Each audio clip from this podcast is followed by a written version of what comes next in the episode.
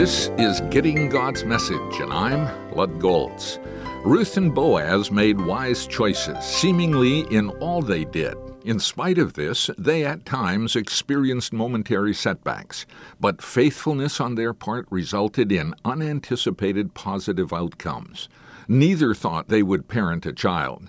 Ruth and Mahlon no doubt had tried. Boaz was getting older and had no apparent prospect on the scene until Ruth arrived. When they married and Ruth became pregnant, their hope for a child, let alone a son, arose.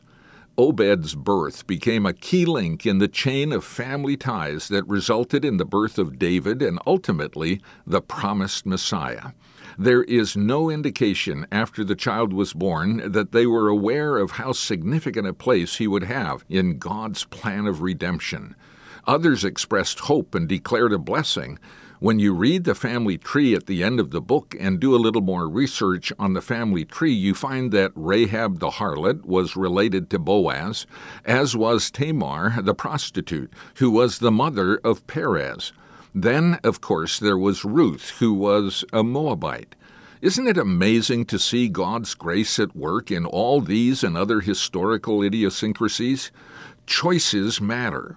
But God is not limited to our faithful obedience. The psalmist concluded in Psalm 138 8, The Lord will fulfill his purpose for me. Solomon explained in Proverbs 16 9, In his heart a man plans his course, but the Lord determines his steps. That is why it is wise to seek God's guidance in prayer and through His Word, and then faithfully trust and obey, because choices really do matter.